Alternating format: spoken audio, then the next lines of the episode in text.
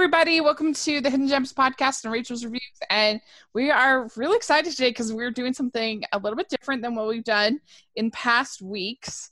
Uh, we're doing a, a, little bit of a, a, actually watching the recommendations of uh, that we've given to each other over these last weeks. So it's going to be really fun. I'm film critic Rachel Wagner, and Ryan is here.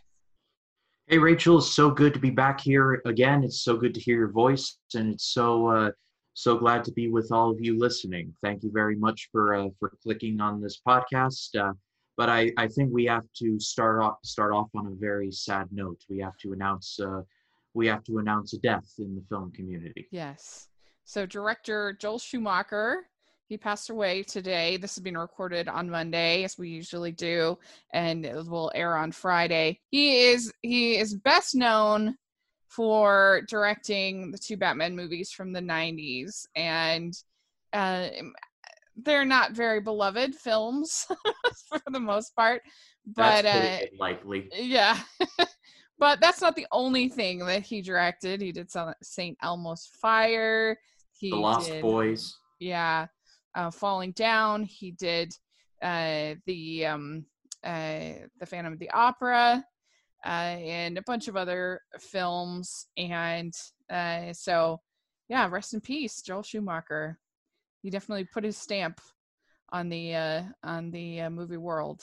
So, yeah, and um, and I and we were just talking about earlier, Rachel, how uh, you don't want to see anyone coming out of the woodwork saying Batman, Batman and Robin was, was always good, and I'll I'll be the first to say I've always enjoyed Batman and Robin in the mm-hmm. context of a so bad it's good kind of way. And yeah. Batman Forever is not as bad as people have made it out to be. I like the ideas that Schumacher had, but unfortunately, whether it was due to the fact that that McDonald's was actually looking over the script so that they could sell more toys, or the fact that Schumacher was ordered to make the movie more kid friendly, because the last Batman movie had the penguin biting someone's nose off, I think his hands were tied, and I think mm-hmm. I can accept.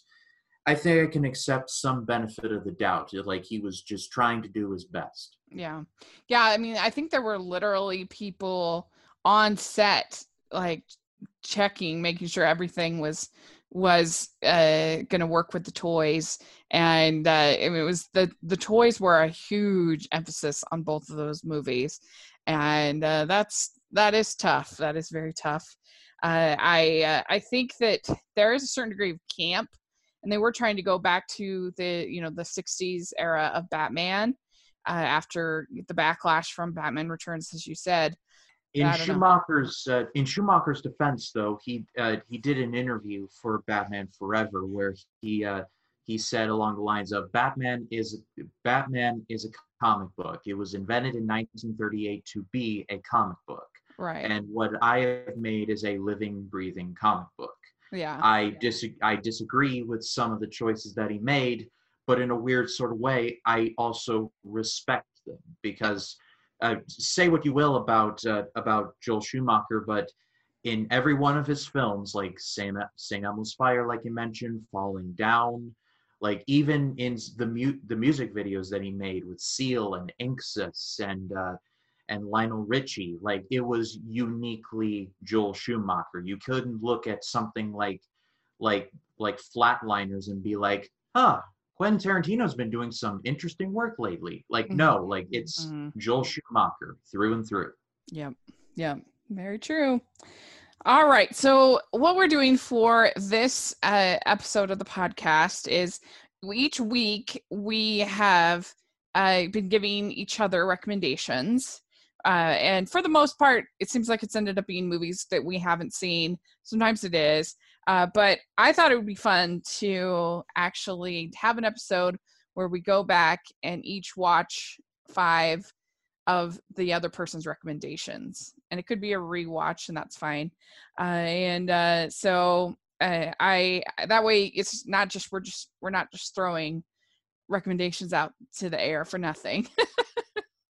right. And so yeah, the what did you think of, of going back and kind of uh, did you did you sense any kind of what was that experience sort of watching my recommendations? You, was that well? Fun? I uh, well, to be uh, to be honest, I uh, a couple of your recommendations were rewatches, and we'll get to those when we uh-huh. get to those.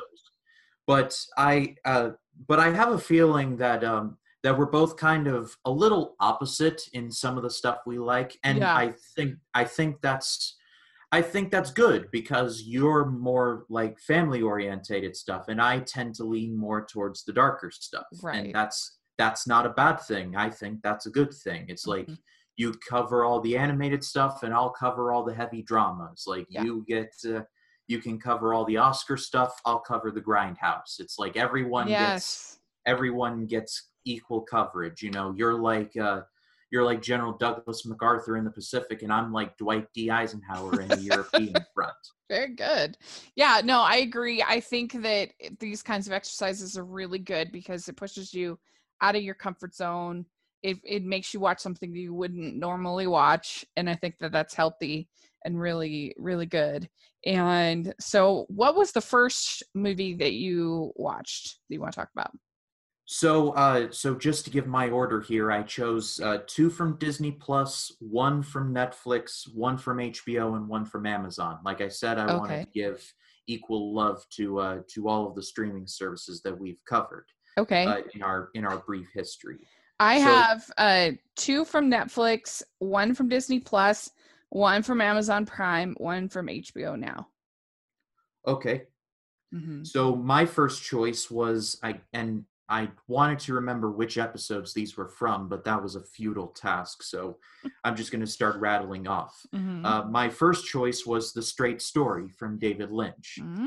And um, I absolutely loved it. Uh, what I loved about what I loved the most about it was that David Lynch makes very weird movies. If any of you have ever seen movies like Dune or Eraserhead, like he doesn't make normal movies. He makes these very surreal, like otherworldly movies. But in the straight story, it just it feels like he was given the task of okay, make something about normal people, and he was like, all right, I'll give him I'll give him my best shot. And what we got was the straight story. Uh, I loved the old man in here. I believe he's played by Richard Farnsworth. Uh, he mm-hmm. was he reminded me a lot of my grandfather, who just recently passed away about a couple years ago.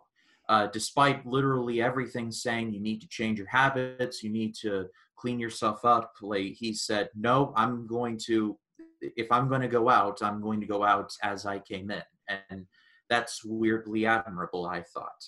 And mm. what, and another thing that I realized was that Sissy Spacek has a heck of a range because she can go from kind of demure in something like Coal Miner's Daughter, which I love her in, by the way.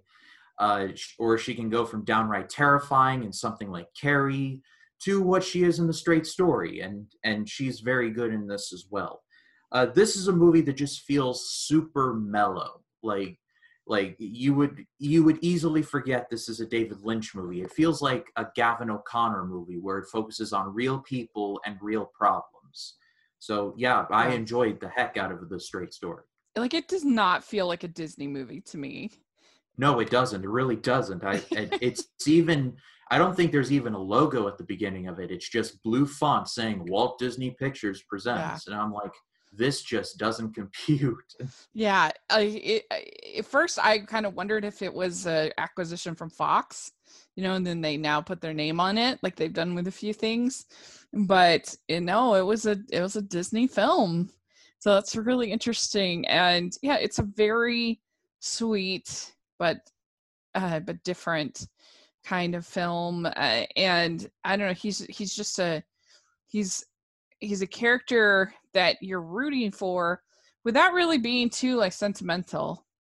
Uh it it, it could have been such a corny movie but it's really not and something tells me that he wouldn't want your sympathy either because right. at the very beginning of the movie he basically falls down and he can't get up but he's like oh i just need some help getting up. And he basically gets himself up. He's one of those types where he's like if i fall down i'm going to get myself up. I don't need any help. And that's weirdly admirable. Mm-hmm. i i liked that about him. Yeah.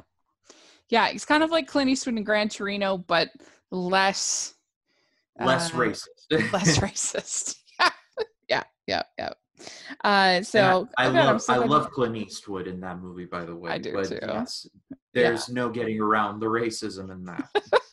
Yes. And so good. I'm so glad you liked it. And it's also it's it's shot with a real kind of love for like that the the prairie land the the the, the there's a great sense of place in that movie, I think. kind of kind of felt like they shot they replaced some scenes in there from like America's Heart and Soul or something. Yeah, that's what I'm saying. These wide open shots of prairies and Mhm. mountains and just it's Yeah. like it, it's like it was all shot in Wyoming and I absolutely love Wyoming. hmm Yeah, absolutely. Really good. Well, good. Okay, great. Well, the first one that uh, I will, t- I'll talk about my Disney Plus one since you did Disney Plus, uh, is I watched Invincible, and this so is a sports movie uh, about a a walk on onto the Eagles, Philadelphia Eagles, in like 1978 or something like that.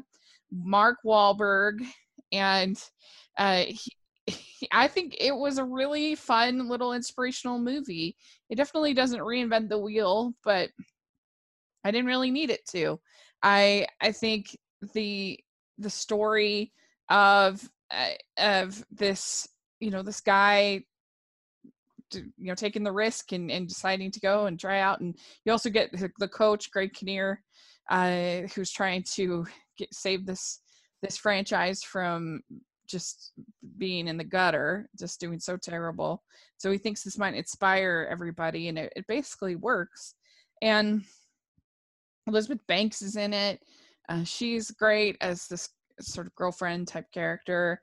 And uh, the the only thing that uh, I think the the movie there I felt like the entire movie was shot in sepia tones. Like they, they were a little hardcore on the making it look like it was 1970s uh, to the point that it it felt a little cheesy to me. I'm like, it's just this is just during the day. It doesn't need to look brown. Like you can you can you can shoot it just like a normal day Right. even though it was the 70s we don't need to have this like this lot the lighting was and that's a nitpick but it was a little uh little cheesy to me sometimes the lighting but you know it's a really inspirational story and i love stories like that and i felt like mark Wahlberg was up to the task and he was good and he seems a, a little bit a little bit small to, to buy that he'd make it as a, a an nfl player but uh, but nevertheless, they kind of sell that he's super super fast, and that's the that's the uh, the selling point there. And uh, yeah, I enjoyed it. I thought it was a fun little inspirational movie. So I like that. Yeah, kind of I. I was going to I was going to say that's a whole plot point of the movie. Like he he has to wear these super heavy pads, Mhm. and then he's and then the uh, janitor's like, you can't wear those quarterback pads. You're you won't last a week, and he's kind of right. But Yeah. it's like, but Vince Papale has everything working against him. He's 30 years old, which is like hundred in football years. Uh, he never played college ball. Everything about him suggests that that he wouldn't be able to make it. He's like an anomaly. He he shouldn't have made it, and he couldn't have make it made it statistically, but he did, and he played three seasons with the Eagles ultimately. yeah, and even uh, didn't they make Super Bowl? Uh, no, no. Uh, I know Dick Vermeil did. I can't remember Oh, the Super. Bowl one. I can't remember the number off the top of my head, but he did make it with the Eagles. But I think that was when Vince had left. Oh, because they show a Super Bowl at the end in the in the thing. So that's pre- uh, pretty cool, pretty impressive. And I and so I hope that Disney gets back to making sports movies again because I really enjoy them. They're, they They made a good job with them. They made one in like 2014 or 15 with Kevin Costner called McFarland USA. I love that. That's very underrated film. I don't know if it's, on Disney Plus, but uh, I've got the app up right now. Let me check real quick. oh, next year. It's a good one though. People should should check it out. Uh, it's uh, very very well done, and there can't be a more boring sport than as far as as far as you know watching than cross country. But they still managed to make the movie pretty fun, pretty good. Now, now I challenge Disney to make a tennis movie. yes. There's lots of good uh, stories in tennis, so they should be able to find it. All right, what was your next uh, watch? So my next watch, and and this is uh, this was a rather big task, so I only was able to watch like the first few episodes or so. But I started Boy Meets World.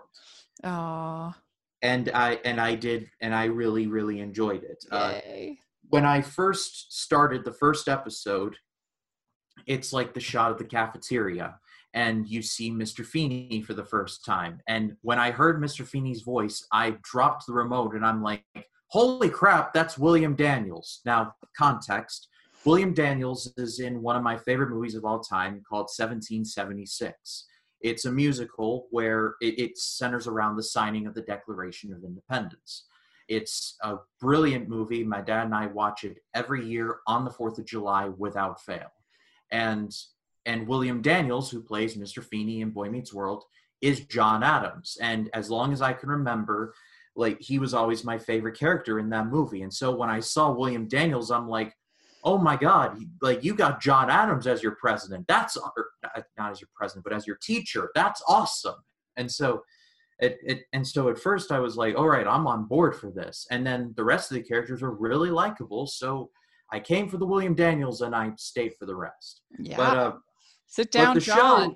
Show, but the show is really really funny. It's it's at, it's actually surprisingly relatable because a lot of those 90s sitcoms are like Full House where they're like so like tooth achingly sweet, I find. But in Boy Meets World, the uh, the boy Colt, I believe is his name, he deals with real problems. And in the first episode, I remember specifically was all about love and stuff. And Mr. Feeney has this great monologue where he is where he's trying to explain love to him or to Colt pronouns, and, and it's great.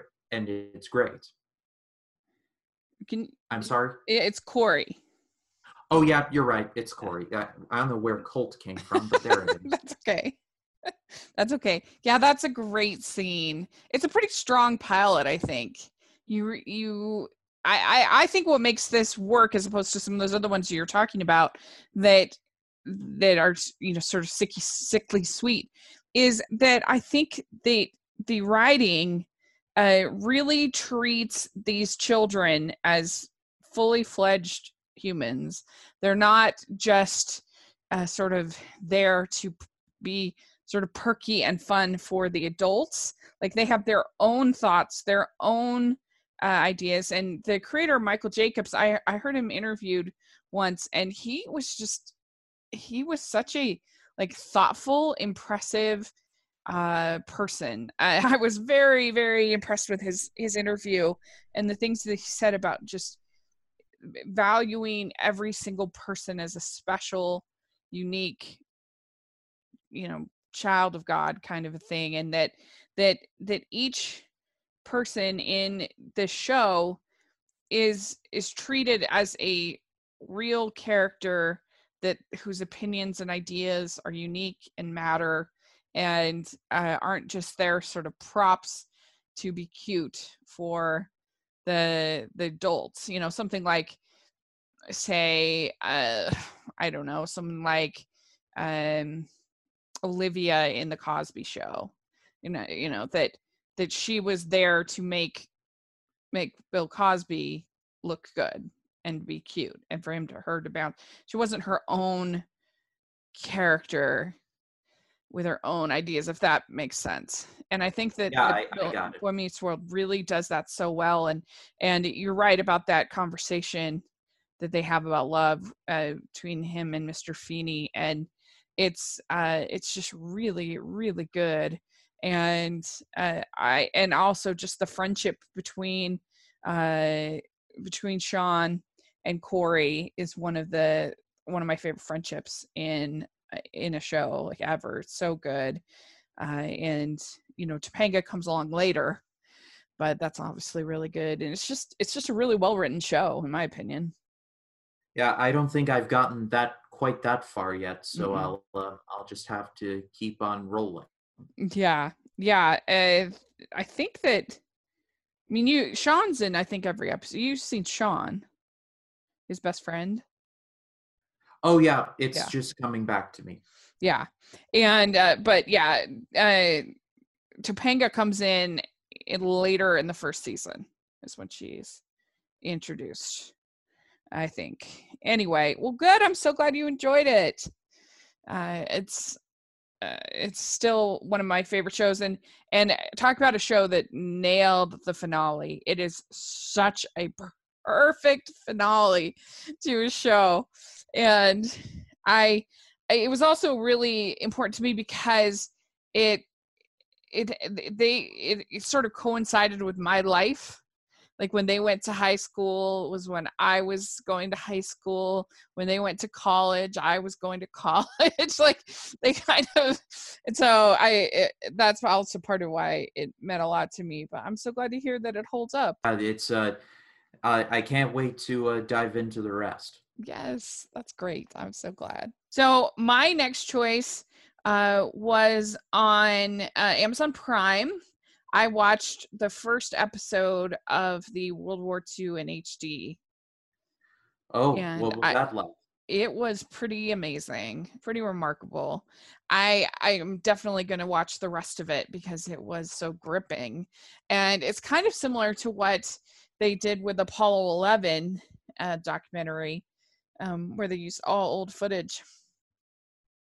And, or I mean that there's some new footage of interviews, but it, it's almost all old footage, and it really immersed you into the moment. And there's some stuff that's tough to watch for sure but uh but it was very gripping. I i, I walked away thinking i don't really have any flaws with it. I mean the voice work that they got to voice the characters was uh, the the the people uh was really good gary gary sinise is the narrator he's so good at stuff like that and uh and yeah it was it really felt like you were in the moment when you're Yeah, watching it Gary, Gary Sinise is just an awesome human being. I don't know if Yeah. you've looked too deeply into his activism, but he's Mhm. worked with the Wounded Warrior Project. He's like their, he's like the figurehead of that organization. And Yeah. uh, my uncle Scott, who was in the uh, who was in the military for his entire adult life and is now retired, he actually worked uh, worked very closely in some instances with uh, with Mr. Sinise, and he had nothing but good things to say. So, so Gary Sinise is one of those actors that I have a ton of respect for because he just seems like a genuinely nice person, yeah. And also he's really good in most of the stuff that he's been involved with. yeah. Yeah, it's it's really cool. It seems like him playing lieutenant dan on in forrest gump really changed him as a human. And uh he he really took a it's it's a very public front in uh supporting veterans wounded veterans especially uh which is great. I think that's awesome. I, was listening to this podcast one time, and he was in this interview, and uh, and he was like, and as soon as I walked onto the base, it was like everybody was like screaming at the top of their lungs, Lieutenant Dan, and and I just and he just laughed at that, and I was just like, this guy is awesome. Yeah, that's great. Uh, and he does a great job in this. And and because some of the stuff is tough to watch, but I think it's important. I think it's important to know, especially in in a uh, how do I say it politely in this tenuous time that we live in, uh, as as far as our own leadership and our own politics and everything. It's important to see how bad things got in Europe and how the people were manipulated and uh, and uh, to see the price that was paid quite horrifically at times and these young men who lost their lives uh, and i think it's important to remember Absolutely. hmm so all right well what's your next pick So my next pick is from Netflix, and it is The Garden of Words from Makoto Shinkai. Uh, this was only 45 minutes, so it was a very quick watch. Is and I only- wished it was, and it wa- and I wished it was an hour and 45 because this movie was great.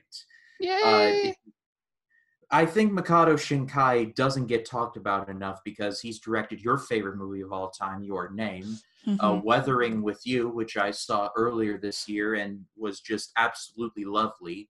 And now I've watched this, and it's like this guy is like, I don't want to get too far ahead of myself here, but this guy is like the next Hayao Miyazaki, and Mhm. that's like that's a heavy claim. I understand this, but Mhm. if he keeps going on this track, like he could be like he could be the next big thing, or maybe he already is the next big thing. It's just right now, I believe he's only he's working for Toho at the minute, so I'm not sure how Mhm. long that contract lasts, but I would love for him for either Disney or DreamWorks or Aardman or Laika or someone to recruit him and say, "Hey, you've got this budget, and Mm, the rest is up to you." Like that would just, just like that would just be the best thing. I and, would like- die. It would be amazing. Yeah. And now about the Garden of Words, uh, the movie is just absolutely lovely. It's like if you've like if you like forced a gun to my head and was like, what movie looks better, Your Name, Garden of Words, or Weathering with You? I'm like, pull the trigger because they all look excellent. And it just the Garden of Words, it, it just it's just such a nice story and just wow, I I I'm running out of good things to say. Just Garden of Words, it's wonderful. Yay, I'm so glad you liked it. I actually forgot that it was so short because they it doesn't feel short when you're watching it. It feels like a fully fleshed out story and these two unlikely people that are thrown together in this unlikely uh unlikely romance, unlikely friendship. I I think is is really beautiful and it's a little bit different I think than his other films. It just feels like a little bit more mature of a relationship i think than than uh, some of his other films and uh yeah it's it's just beautiful and the garden in the garden of words is gorgeous and I, I think he does a good job really creating compelling characters that you are rooting for and you understand Yeah, it's with the Garden of Words. It's kind of similar to Following, directed by Christopher Nolan. It's like the Garden of Words is is like the Rosetta Stone of Makoto Shinkai. All of his tricks and tropes that would be used in Weathering with You and Your Name Mhm. appear in some form or fashion in the Garden of Words. So it was Yeah. like a 45 minute audition tape, if you want to call Yeah. it that. Yes. And I'm totally with you that I would I would be so excited if I heard that that Disney was doing a collaboration of some kind with Makoto Shinkai. I I can't even tell you how excited I'd be. Yeah, it's, it would it's, be it's a bit amazing. I have a feeling it's a bit of an exclusive club, but if they were able to like just get him in for like one movie or like direct a Pixar short to like. I I would happily see it. It would be amazing. It would be incredible, and or even at Netflix, because Netflix is is really establishing themselves as being sort of the place for auteur animation. Jorge Gutierrez is doing a movie for them, and he was the one who did the Book of Life. They also have Glenn Keane, who is coming out with a movie supposedly this fall for Netflix uh, called Over the Moon and I'm really excited about that. It's just supposed to be a musical, fairy tale musical, which is and Keane's That's- incredible. That's like everything you love right there. Yeah, that's right. And so if they added Makoto Shinkai, because they have a huge anime division at Netflix, it would be unbelievable. It would be amazing. So uh yeah i'm so glad you liked it because it's a little different eh, than your name or whether with you it's it's a little bit softer it's a little bit there's no supernatural elements or anything kind of like that at all. It's all just just these two people and their uh, their bond kind of. So. But it's also it also doesn't overstay its welcome either. So Yes. it's like it get it gets in it gets out. And in this time we live in of like the median time of movies nowadays is like an hour 45 like it was nice to just have a 45 minute joint be like get in get out be stealthy cash the check and we're a happy camper agreed one of the Netflix that I watched is movie Drive, and this has been one that I have thought about watching many times because it's so highly praised. Uh, but I finally just decided to go for it and watch it. I'd been a little nervous because I knew it was extremely violent, uh, mm-hmm. and I tend to not watch very violent films. Uh, but eh, I know, trying to grow and and it is extremely violent. oh yeah, there's no getting around that. Um, and there were a couple parts where I admit I just like turned away and didn't watch it because it's too violent. Was was it a certain part in an elevator? Yes. Okay, that was yes. one of the parts. Yes. I, I know. I know what you're saying. Yes. but uh, but it is a really interesting movie. I think about uh, these this this guy and him kind of finally breaking down sort of this uh, letting something come in and actually like feeling something for once because uh, he's very controlled in his life and his emotions and who he is and he lets his guard down for these for this woman and his, and really the child more than even the woman i think was this bond that he gets with with Carey Mulligan's son.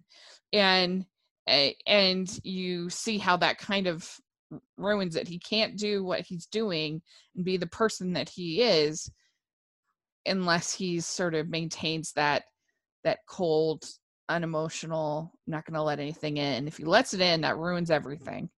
And at first i thought that because i'd heard so much praise for albert brooks and his role and i was kind of surprised because he's not in the movie all that much uh, but he is oh, very good no, for yes, what he he's is. in he's great but he's like like anthony hopkins in silence of the lambs you don't see him often but when he is there oh boy yeah yeah. I mean, he is very scary and he's usually a comedian. So that was, I think, I almost made it more scary uh, because he's sort of going against type. And he was he was Nemo from Finding Nemo, and so when I first watched this movie, I'm like, "There's no way Nemo could be oh God." it's like, yeah, like that. That's true. I didn't think of that. You're right. Um, and Oscar Isaac in a very early role, uh, playing Carey Mulligan's husband. Yeah, this was uh, this was well before Star Wars, and this was before even like Ex Machina. Like he mm-hmm. was just he was just you know guy I had never heard of before. Right. Yeah. So he's in this, and uh, and then Bryan Cranston is also really good in the role in his role, and overall it's very gripping. I I do think that it, I kind of wonder if if they should have put one more action scene in the middle because you got one at the very beginning and then you kind of have towards the end but uh, if that might have made the pacing a little bit better but uh, but i still think it's very beautifully made it's definitely like an art house film uh, it's uh, it is it, it's probably i can understand why why some people they look at it and they were expecting like Fast and the Furious or whatever with the name Drive, and then they went to see it and they were kind of upset because it wasn't at all that at all. but uh, if you if you know what you're getting into, I think there is definitely some really good filmmaking going on here. By the way, uh, dig the music. Oh yeah, yeah. It has like an '80s synth- synthetic sound to it, kind of. Yeah, the uh, the first three songs are are songs I listen to quite often. Tick of mm-hmm. the Clock, which is the first one by Kavinsky. Uh, Night or also Night Call by Kavinsky, and uh, there's this one called Real Hero by I I think their name is College, but it's like uh, it's like the driver's theme. It's like real human being. Like that one. That one mm-hmm. is my favorite. Yeah, it's really good. So I appreciate you pushing me out of my comfort zone. It's always good to do. Yeah, uh, out of all the recommendations on that uh, on that Netflix one, I was like, uh, I'm not sure if she's gonna dig this one, but I'm actually surprised you actually did like that one. I did. Yeah, it's definitely not like my normal kind of movie, but that's good. That's good to do. It's, it's definitely not for everyone. It's you have to be in the correct mood in order to in order to enjoy it. But it's one of those where it's like once you start, you get addicted. Mm-hmm. Yeah, definitely. Uh, so, what's your uh, your uh, next pick? So these final two are re-watches. Uh, the first, this first one is from Amazon Prime, and I watched The Farewell again. Hmm. And uh, I watched it, uh, and in the episode where we talked about it, I when I first saw it, I was like, "That was good," but I don't understand why why these people would lie to uh, to Nai Nai like that and like not like let her know on this. With now the context of I've spent a lot of time with my grandmother as of late, you know, helping her in her garden because of the pandemic has basically left me out of a job.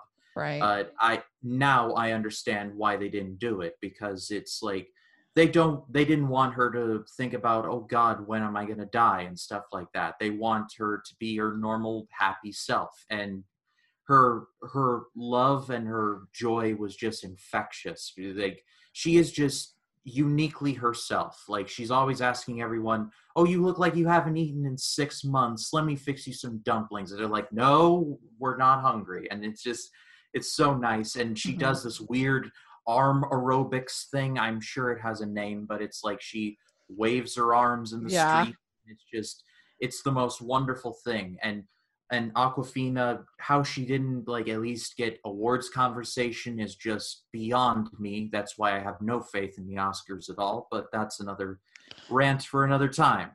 Uh, the uh, the one the guy that plays uh, Awkwafina's father, he was actually Ambassador Han in the Rush Hour movies, and I can't remember his name off the top of my head. But oh yeah, it was something that I was like, oh that's um that's ambassador han like the last time he had a daughter in a movie she was kidnapped so he better look after her with all her all his might and and so he was really good in there too and it just now with fresh eyes and a brand new context i like the farewell even more because it's mm-hmm. like okay they're doing the right thing by just letting Nai Nai spend her final days as she would probably want to, you know, just cooking and doing weird arm aerobics and just, and I hate using this term, but living her best life like through her final days. And that's something that I, I did appreciate. So give Lulu Wang more director jobs, please. Mm, yes, definitely. And I was really surprised that the grandma didn't get nominated. Uh, I forget her name, but but that she wasn't nominated for best supporting actress because I thought she was so good. I was I, I thought for sure she was going to get nominated, and uh, I I think you know it's an interesting thing, and I it's one of those movies that stays with you and you keep thinking about because it's like what would I do in that situation because that is their culture and that's their tradition. And on one hand, you can kind of see the benefit of it that people don't sort of get stalled in living their lives. So like they just keep living the best life that they can. But on the other hand, they don't really get to say goodbye. They don't really get to like if you know that that the end is coming, you might behave differently and you know maybe forgive people that you had held a grudge for. You might you might try to see people that you you haven't seen like you might try to do some things and create some memories that you know live like you're dying kind of a thing and so it's like which do you do? Do you not tell them and eh, let them just be themselves and be happy? Or do you tell them so then they can they can make the most of the time they have? I don't know it's a it's an interesting question that the movie doesn't really give us a hard answer from in the except for the fact that she decides to honor the wishes of her family but uh but yeah i it's it's it's a movie about family and how hard family is sometimes how it's a struggle to you know have everybody get along and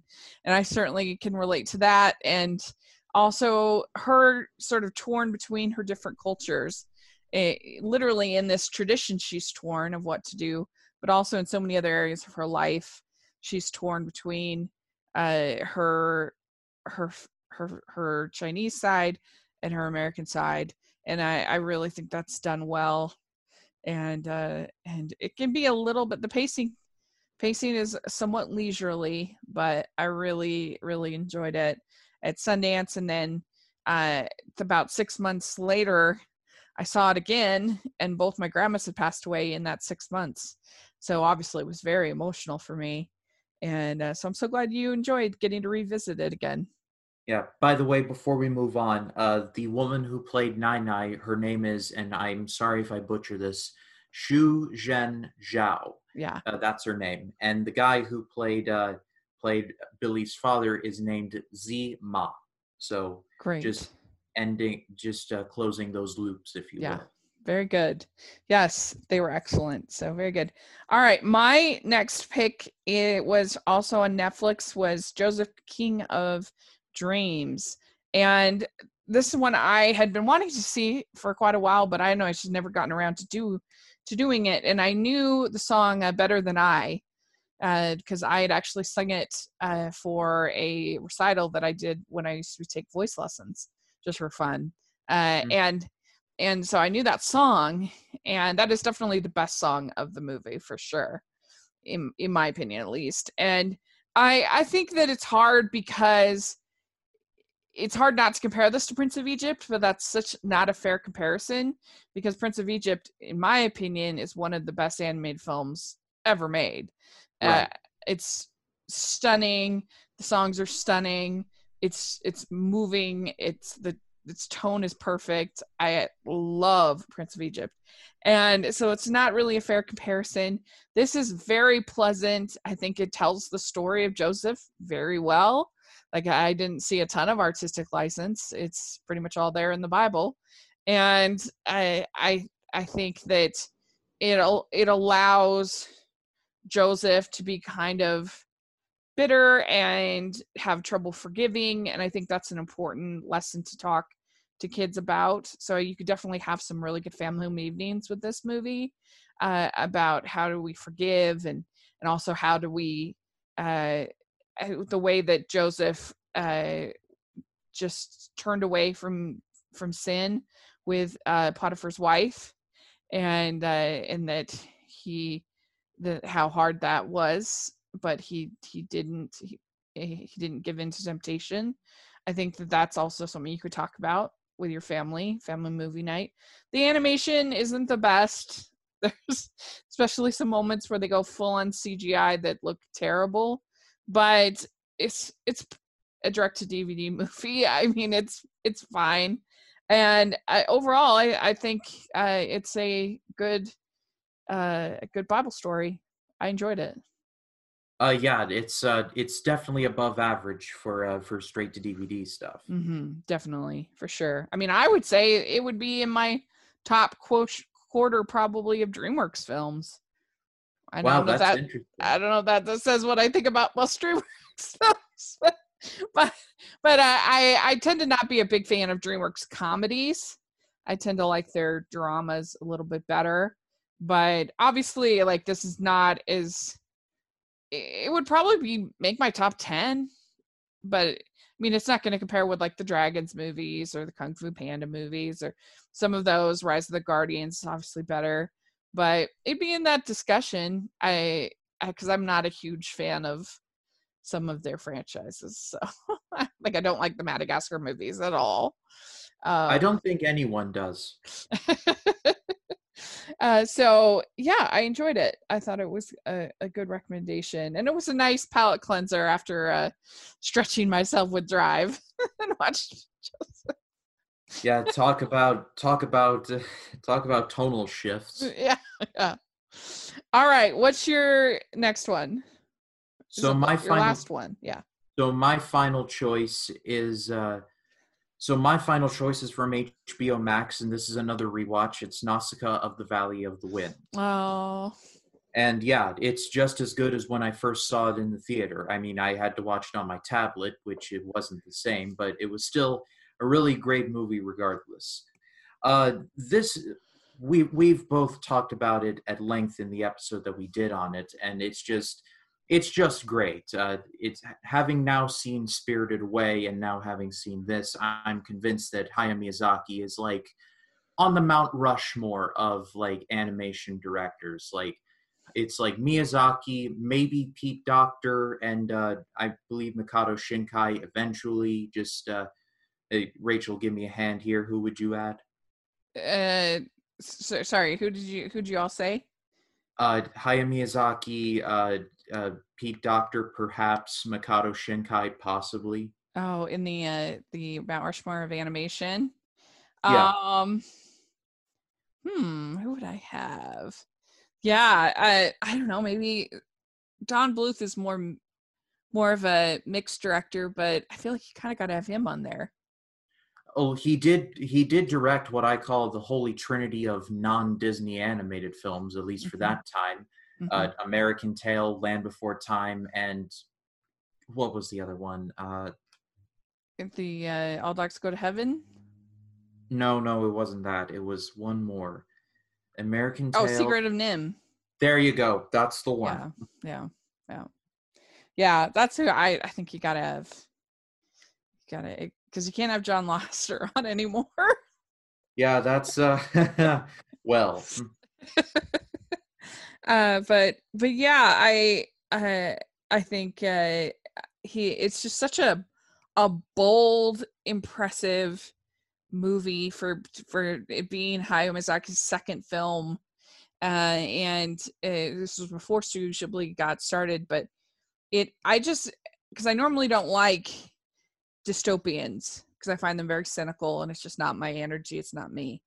And it, but in this one, I just love Nausicaa so much because everything that she does is because she loves her people.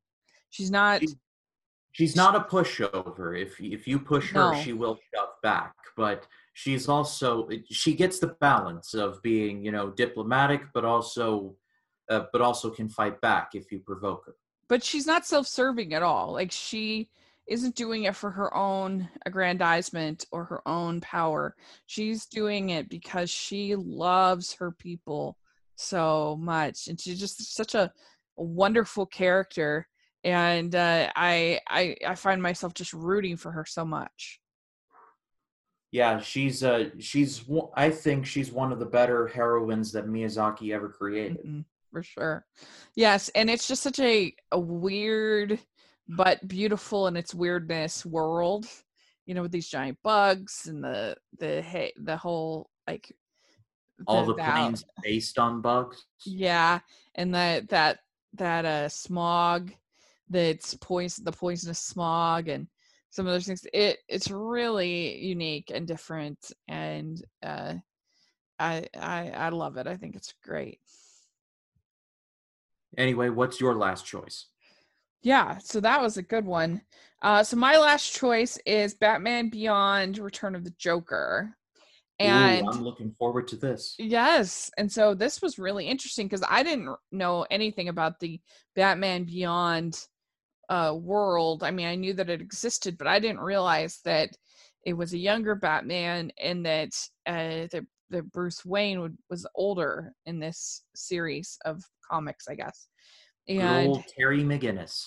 yeah, and so he's I guess 16 in this, and uh, it kind of made me wonder when I was watching because he's very slender as a as a Batman, and it kind of made me wonder if maybe that's what they were thinking when they cast Robert Pattinson a little bit because he's more of a slender guy, and maybe that's kind of the image that they were thinking of when they did it. I have no idea, but it just made me think of it because it was a different look and a different feel of a Batman than we usually see. That's interesting. I never considered Robert Pattinson as kind of like a Batman Beyond type. Yeah. I mean, I, I, that may not have had anything to do with it, but it just made me think of when I was watching, and uh, it's nice to see a different kind of Batman than we typically see. Uh, somebody who's more sort of, uh, more like a ninja kind of, I think, in the way he moved and flowed, uh, rather than the sort of more of a, because because the one of the problems that with Batman for years is that the the neck and cowl thing that he had to wear limited his movements to such an extent. I mean, Michael Keaton in that outfit could barely move, and uh, and so there was limit to, what you could do in the fight scenes and other things uh, because they were so restrictive, and uh, so uh, that that's something that uh, was interesting to see here. Somebody who's more agile, and uh, and and then you have a, a really fun appearance of of Mark Hamill doing the Joker here, because you not only have him, but you have the um, the like the baby Joker. I forget his name, but Yeah, the he was one of the former Robins. I believe it was Jason Todd. hmm And so that was that was good and very chilling. And you have an old school Harley Quinn in this, which was fun. I'm normally not a Harley Quinn fan, but I like her more as a side character than a lead character. And uh, I don't know, it was I thought the animation was pretty good. Uh, it was a pretty tight story, and overall, I just I enjoyed this new version of Batman. I thought it was good. Uh, yeah, Batman Beyond, like I said in that episode, really doesn't get a ton of love, and I do think it should. And uh, Mhm. we we've explored a lot of corners of Batman's mythology. You know, in his prime, when he's starting out, when he's older, with the Dark Knight Returns. Mhm. You know, it's but we never hear about like Batman's heirs, like like the Robins or the uh, or the Batgirls or, or the Red or, Yeah. or the Red Hood or or Terry McGinnis in this case. I think the closest one we've gotten is uh, is maybe Batman versus Robin, which is an animated one from the Mhm. DC animated universe. It's really good. It tur- it uh, features the uh, the Court of Owls storyline, which is one of my personal favorite Batman storylines, and also a really good fight between Damian Wayne and Bruce Wayne, between father and son. Yeah, I've actually seen that one, believe it or not. Randomly. I don't know why I've seen it. Um, but yeah, so this was really good. I really enjoyed it. And uh, so, yeah, good job. I enjoyed all of your recommendations. And I would be real. If I didn't like it, you know, I would tell you. So Oh, I'm, I- I I'm did. sure of that. I did. so yes, so I ended up watching Batman Beyond: Return of the Joker, World War II in HD, Joseph King of Dreams, Drive, and Invincible. So and and I had the Straight Story, Boy Meets World, The Farewell, uh, The Garden of Words, and uh, I just did this one. Oh, Nausicaa of the Valley of the Wind. Yeah. Well, I think we did a good job recommending films. And so if you're listening, if you've seen any of these, let us know your thoughts. We'd love to hear what you think. And we'll be back to doing uh, next week. We're actually going to preview the Peacock Network, which is coming up from NBC. And they have a bunch of movies that are included in their streaming service. So we're going to talk about that, and that'll be really fun and uh, yeah, let us know your thoughts. And uh, Ryan, where can people find you? Uh, you can find me on Facebook, Twitter, Instagram, and Letterboxd at RyanCam20. On my YouTube channel, Ryan Cam Movie Reviews. It's become a very bustling place. I've got the AFI project going on over there. Uh, the last episode I dropped was for, let me check my list. Uh, da, da, da. It was for It's a Wonderful Life. And Mhm. I've got Chinatown, Some Like It Hot, and The Grapes of Wrath coming up in the next week or so and then it's just going to get crazier from there with like E.T., To Kill a Mockingbird, Mr. Smith Goes to Washington, and it just the well gets deeper from there. And then I'm also doing Nolan Month, where I'm reviewing every Christopher Nolan movie in honor in honor of Tenet coming out to theaters, and the episode for Following has already dropped, so that is already live. If you'd like to check that out. Great, that's awesome. And you can find me at Rachel's Reviews, all over social media, iTunes, YouTube, and on Rotten Tomatoes. So check that out, and make sure you're following me at the Hallmarkies podcast because we have a lot of fun over there as well. So thanks so much, Ryan. This was really fun, and we will talk again next week. Bye, everyone. Bye.